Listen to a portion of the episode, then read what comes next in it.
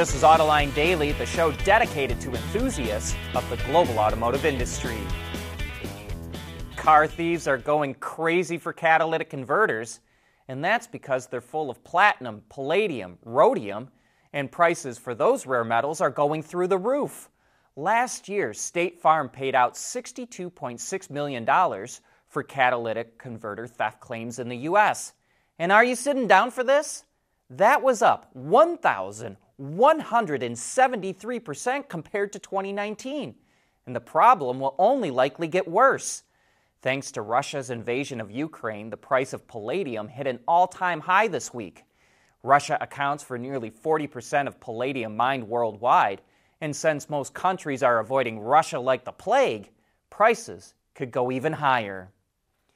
It isn't easy being a startup, even if you have a war chest of $18 billion in cash. Rivian's stock took a major hit yesterday on negative news about earnings and production. It lost $2.4 billion last year as it significantly increased spending and doesn't have much revenue coming in right now. But that's to be expected with a startup. What really worries investors is that Rivian is cutting its production forecast in half for this year. It only plans on making 25,000 vehicles instead of the 50,000 it originally planned. The company blamed supply chain problems, and investors took that as a cue to sell. Rivian's stock is at $41 a share, which is down 47% from its IPO price and down 76% from its peak last November when its shares hit $172. BYD, the privately owned Chinese car company, just moved into the number 2 slot in China. Last month, it outsold SAIC VW to become the second largest car company in China. The number 1 slot goes to FAW VW. BYD's sales jumped 340% last year, while SAIC VW sales fell 19%. BYD is the only Chinese automaker with a full lineup of plug-in hybrids and BEVs, and today, Chinese media is buzzing with the rumor that BYD and NIO could team on electric cars. The chairman of BYD and the founder of NIO were seen together at one of NIO's showrooms. Here's our AutoLine insight. We're starting to see privately owned car companies in China really come into their own. Companies like BYD, NIO, Chery, Great Wall, and Geely are more innovative and are growing faster than Chinese car companies that are owned by city and provincial governments.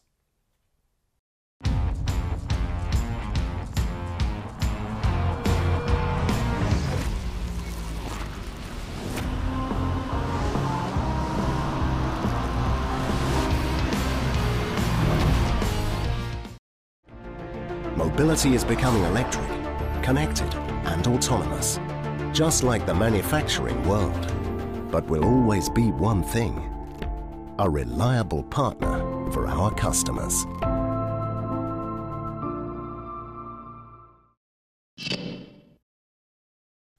Can you name the top 10 car companies in the world? Yeah, you probably can. But can you put them in the right order by sales? We weren't sure that we could, so we had to look into the numbers. And some of the results are surprising. Number 1 is Toyota, which sold over 10 million vehicles last year. And that includes Daihatsu and Hino. Next is the Volkswagen Group, which sold over 8.8 million. Then comes the Renault Nissan Mitsubishi Alliance with 7.8 million. And look at this. The Hyundai Group, which includes Kia, is now the 4th largest automaker in the world, with sales topping 6.6 million. Then comes General Motors at nearly 6.3 million. Number 6 is Stellantis at 6.1. 7 is Honda at 4.1.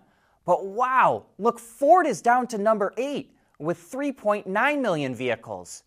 BMW is 9th with 2.4.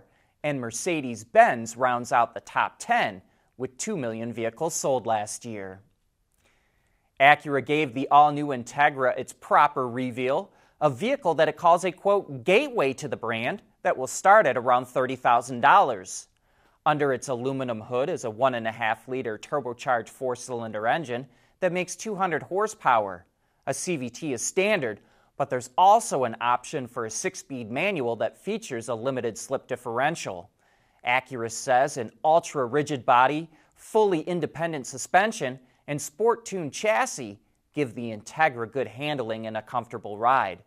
There's an optional adaptive damper system as well that makes the ride and handling even more sporty.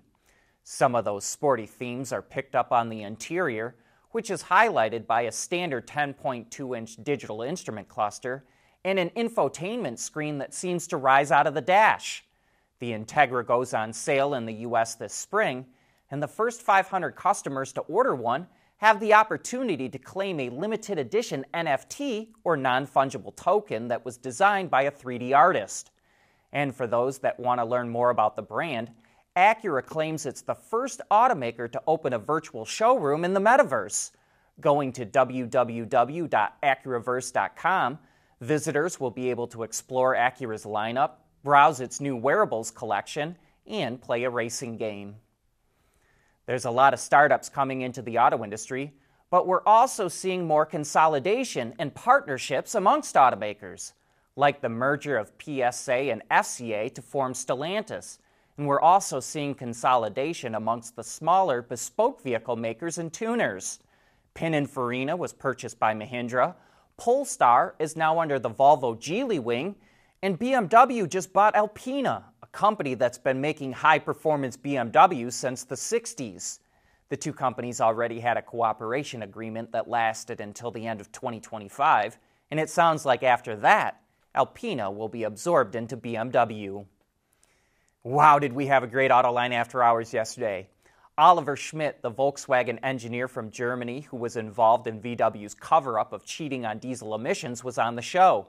He spoke very openly of his involvement in Dieselgate, as well as the time he spent in a U.S. federal prison when he was sentenced to 7 years for his involvement. For the final 2 years, he was transferred to a prison in Germany, and he talked about the difference between German and U.S. prisons. And the thing is, in the U.S., you can have more activities.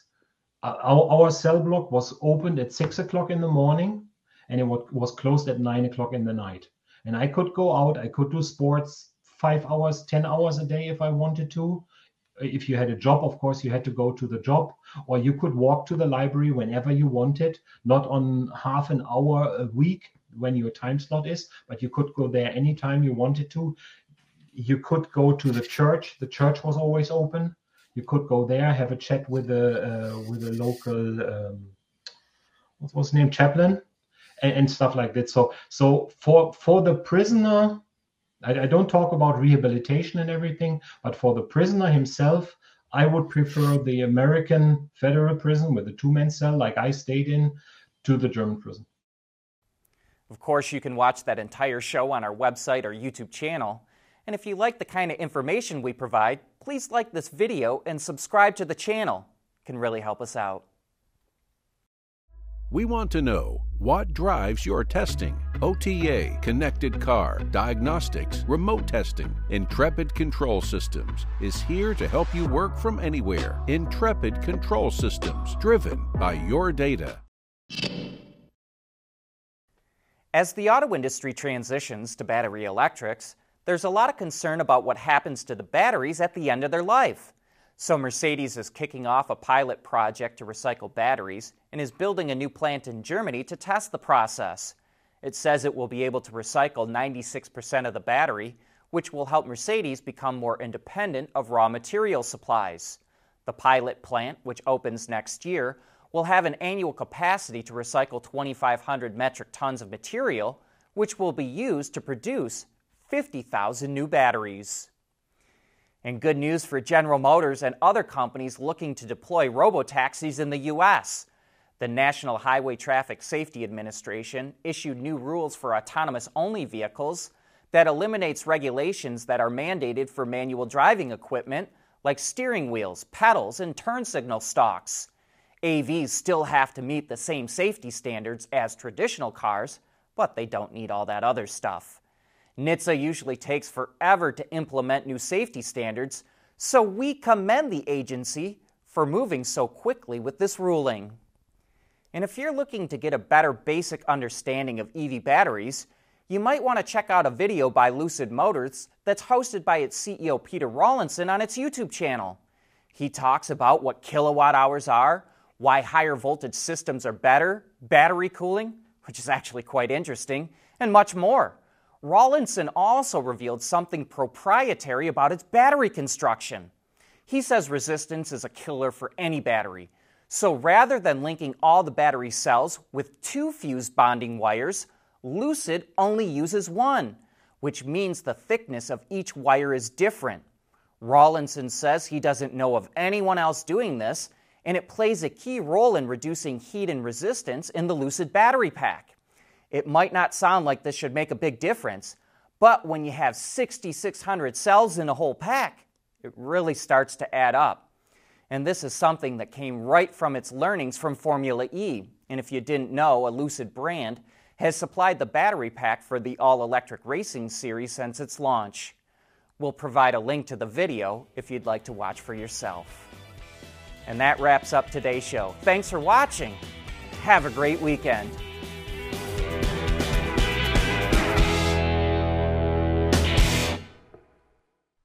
AutoLine Daily is brought to you by Bridgestone, solutions for your journey.